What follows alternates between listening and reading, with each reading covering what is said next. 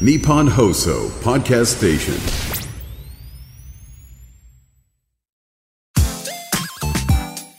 93 AM1242 日本放送青木愛スポーツトゥユー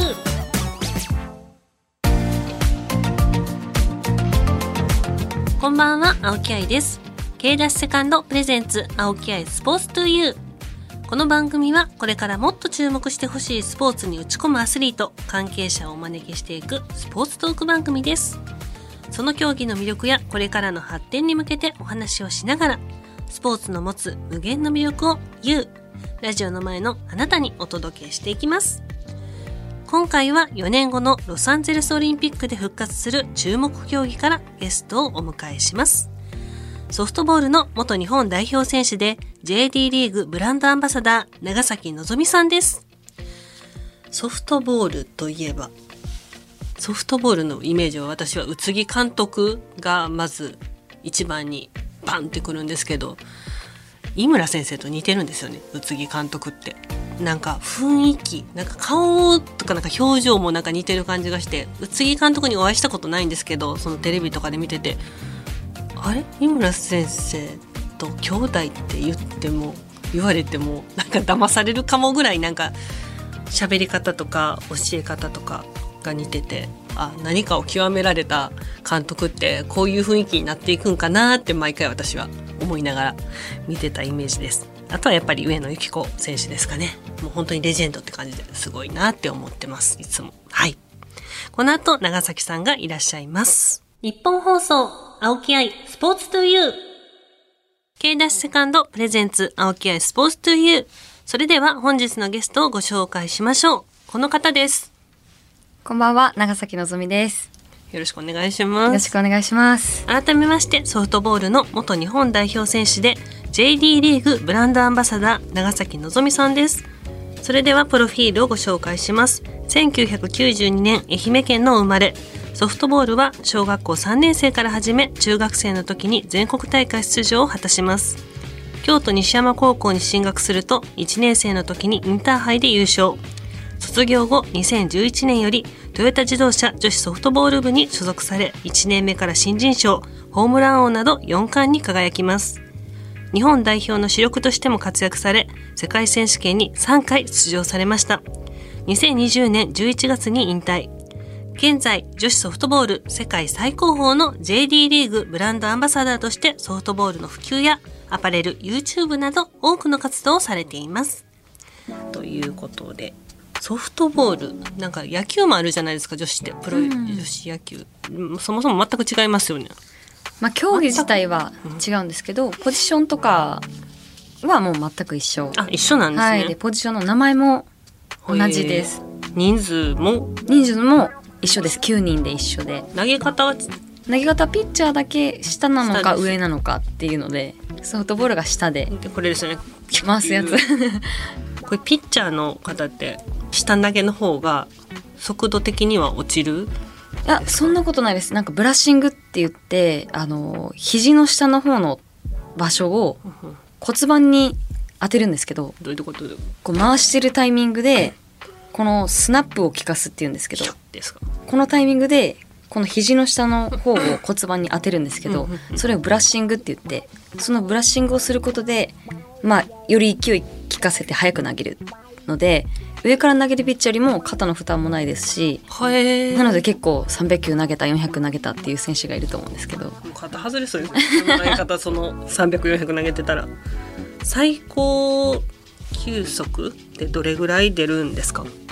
やっぱ上速い野人で由岐子投手がやっぱ今一番速いんですけど、まあ120キロって言われていて120野球で言うとそうですねあの詳しい計算はがっつりは出てないんですけどだいたいソフトボールのピッチャーが115キロ投げて、まあ、体感が160キロ以上とかなるのでこの最高の120キロとかだともう70キロ前後170キロ前後はあるぐらい体感速度は速いです。下投げでそんなに速く投げるのがマジですごい。すごい投げの方が投げやすいイメージがあるから。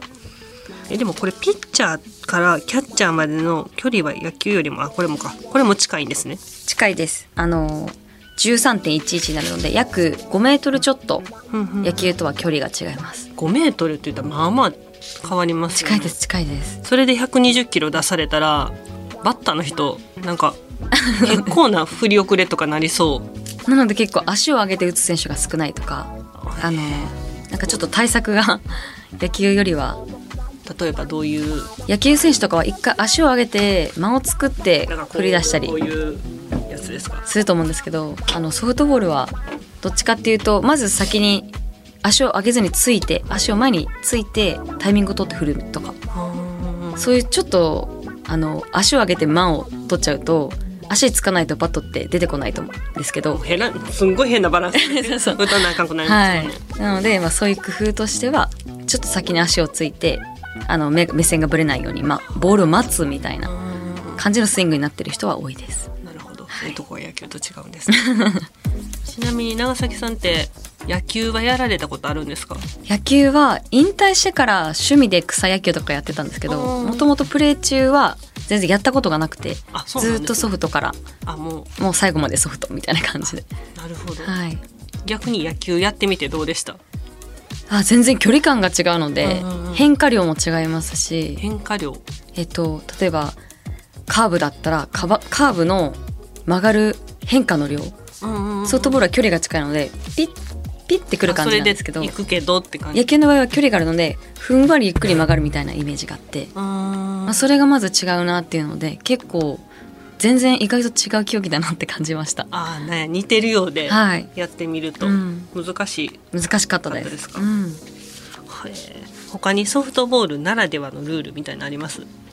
まあ、あとはリエントリーって言ってあの野球だと一回ベンチに戻ったらもう出れないんですけどソフトボールは基本的には先発メンバー最初のポジションに入るメンバーは一回戻ってももう一回なら入り直せれるっていう再出場リエントリーがあるってところはちょっと違うのかなと思いますね。逆に一回なんで戻ったんやろってなりますよね。戻されたには出ていい。ちょっと休憩みたいな。そういうのがあるんですね、はいあります。あとちょっと用具についてお伺いしたいんですけどなんかシューズで細かい規定みたいなのがあったりする基本これは野球と同じで、えっとまあ金具かポイントって言ってあの2種類あるんですけど、まあ、それはもう基本的にはあのどちらでもというか金具かポイント、あのスパイクの裏にあの陸上とか一緒でポイントみたいな刃があるじゃないですか。ああありますありあます。れと一緒で野球とソフトもこうスパイクの裏に金具系のものを指してるのかサッカーみたいなちょっとプラスチック系のあの危なくない素材であれどっちか2種類があるんですけどあのどちらでもいい。あどっちでもいい、はい。どっちがちなみにやりやすいとかって人によって違うもんなんですか？あーなんか小学生とかは危ないんでポイントだったりするんですけどあのもう実業団とか JD リーグの選手とかになると基本的には金具。うんでルールはないのでちょっと足が疲れてきたとかっていう場合はポイントでも構わない。あ疲れるんですねあのやっぱ金具やと。あの引っかかるから。そうです。引っかかって走りやすくはなっちゃうので、その分体に負担はかかっちゃうので。あなるほど。どっち取るかっていうは走りやすいそうです。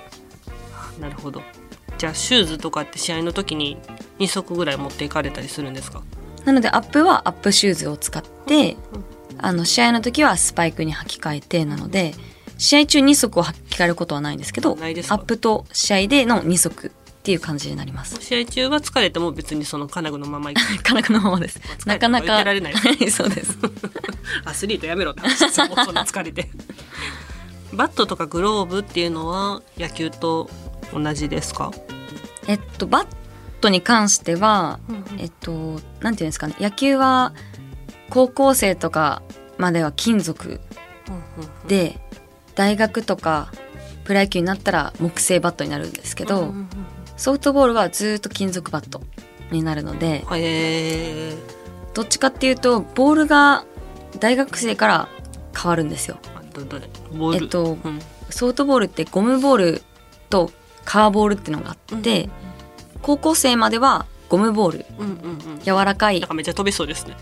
ボールで、えっと、大学生と実業団からはカワーボールって言ってプロ野球選手とかが使ってるような、あの硬い高級ボールと同じような硬さになるのでその違いはありますね。野球はバットが違ったりするんですけどソフトボールはバットは金属のままだけどボールが途中で変わる投げる人もあれですかねピッチャーも。あ全然違います。なんかゴムで通用してたピッチャーが革になると通用しないのでどういうこと人によって悪ちょっとまだ芽が出てないピッチャーが意外とカーボールになって良くなったりもあるしうん。すごい有名だったピッチャーがカーボールになっていつの間にかも消えてたみたいな。みたいなのも逆パターンもあるんですよね。はい。重さ的にはそんな変わらないんですけどゴムだと縫い目とかが模様ではあってもあだからの意味風なやつですね。そうそう風柄みたいな。そうですそうです。ちょっとへこんでるぐらいなんですけど、カーボールはもう高級ボールと一緒なんでこう縫い付けてあるのでるから。指の負荷とかがすごいので。へえそうなんですね。そんな違いが。はい。なるほど。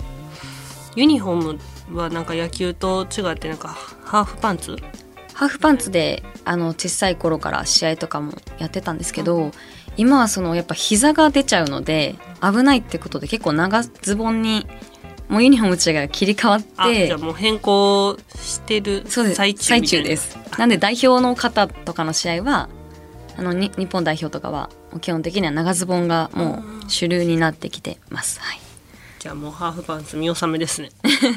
もう何年か経ったらなくなってるかもしれません日本放送、青木愛、スポーツトゥユー。K ダッシュセカンドプレゼンツ、青木愛スポーツトゥユー。パーソナリティの青木愛です。ゲストにソフトボールの元日本代表選手で、JD リーグブランドアンバサダー、長崎のぞみさんをお迎えしてお送りしています。ここからはこのコーナー、愛のあるボックストーク。ということで、あの、もうすんごいボロボロなんですけど、この箱の中からお題をはい。引いていただいてそのお題に沿ってお話をしていただければなと思います。はい。わかりました。ではお願いします。はい。ソフトボール選手は何歳まで現役そしてピークの年齢は？はい。何歳ぐらい基本的に私28で引退したんですけど、28ぐらいまで続けたら、まあ、よく頑張ったねって言われるぐらいです。だから上野さんが今3940ぐらいなんですけど上野さんの下で何歳ぐらいになるんですか？それでも334あにちらほら。離れますね。あの一番上から2番目。そうですそうです。なんで基本的には20代で引退される方がもうほぼ8割。なります。8はほぼほぼですね。えちなみに何歳が一番あれですか？若いですか？日本代表の中で。えっと高卒からもあ日本代表ですか？日本代表はまあ年その年にもよるんですけど大体若大体二十歳とかもうあります。二十歳と 40って言ったらあのめっちゃ気遣いません？二十歳の子。チームどういう感じになるんですか？そんな20上の人と一緒のチームでやることってまあ野球とか。シンクロはないですか？そんな年齢は幅は。あいいですね。ないですか？スートボールはあのグラウンドに入ったらもう年齢も関係ないみたいになっちゃうのであのプレーができる以上は年齢はもう結構関係なくもう走れたり投げれたりとかしたら、ななるので日本代表の時とかは東京オリンピックはそれこそ上野選手が30、まあ、8, 8歳か9歳かぐらいの時にだったんですけどその時の後藤美優選手って左ピッチャーがいてその時その子二十歳ぐらいだったのであえ。ーもうその時点で15歳以上差があってそれでももう何も年の差を感じることのないような感じですよね。見た見た目見た目というかそのプレープ的には。なんで衰え知らずって感じですか？すまだやれるって言われてたので。ごい。どんなトレーニングちなみにされてるんですか？いやもう人一倍あの細かくいろんな部位を分けてトレーニングをされてる。と思いますレねジェンドすぎますね。いやもう別格です。本当に。ちなみにそんだけ年の離れてるチームやと雰囲気どんな感じですか？その、まあ、練習中ももちろんそうですけどその例えば合宿中の、まあ、食事してる時とか。あー正直意外とバラバラってなるかもしれないです。その年齢層に分かれて。あもうここの代ここの台みたはい。いそれかもうポジションごと。バッテリーだったらバッテリー、外野なら外野内野なら内野っていうのをわ分けてうんうんうん。コミュニケーションを取るか。あなるほど、はい。年齢関係なくうまくああそうですね。やれるってことですね、はい。いやすごいな。上野さん超人ですね。いや別格です本当に。ではもう一枚はい。見てください、スランプになった経験はどう脱出したかその後の経緯も。はいあります？1年目の時に、えっと、4冠取ってその2年目の時に結構精神的のスランプというかうん。でそこから技術にもなんか流れていったスラスランプが2年目の時にあったんですけどあのもうやめようかなぐらいまで毎日思ってたんですけど、まあ、その時にあのスランプを脱出できたきっかけがこう客観的に自分を見てあの今までそのここまでいろんな人と関わってきて、うんうん。あの私だけの時間じゃない時間も過ごしてるわけじゃないですか、うん。自分が成長できた中で一緒にこう過ごしてきた人とかは自分のために私自身のために使ってくださった時間とかって考えると、今ここでやめると申し訳ないなっうんていうなんか思いがすごい急にふって芽生えて、まあ、それを一旦客観的にあの自分自身を見れたっていうのであこのままじゃいけないなって思ってからちょっと練習にあの力が入り始めてうん。あのやっと普通のというか普段通りのプレーに戻ったっていう感じですね。二年え？二年目二年目ですね。私高卒で入ったんで二十歳のはい。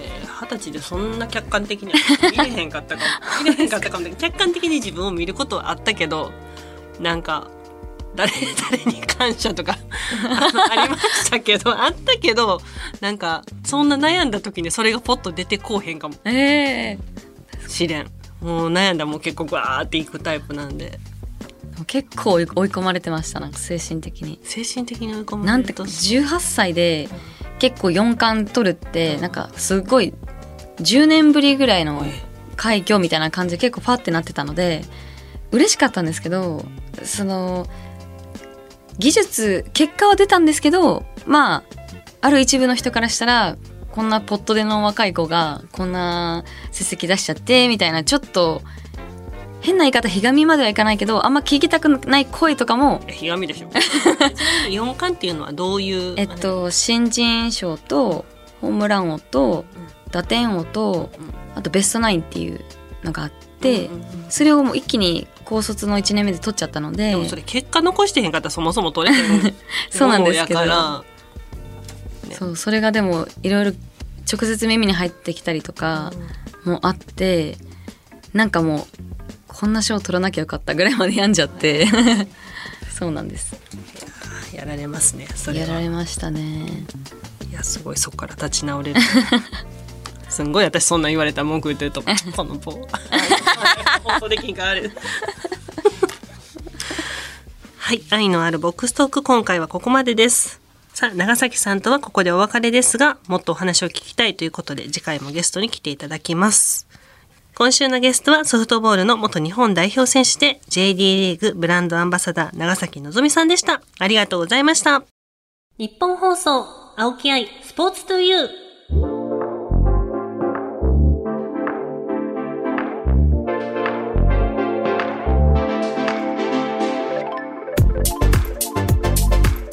さあ、間もなくお別れです。あの、ソフトボール、試合とか、ね、オリンピックでよく見たりはしてたんですけど、ルールはあんま知らんかったけど、やっぱ野球と似てるんですね。ちょっと一回見てみたいなと、生でね、テレビじゃなくて、生で見てみたいなと、お話を伺って思いました。次回もゲストは長崎のぞみさんです。JD リーグのこと、ソフトボール界の現状など伺っていきたいと思います。そして番組ではあなたからの質問、メッセージもお待ちしています。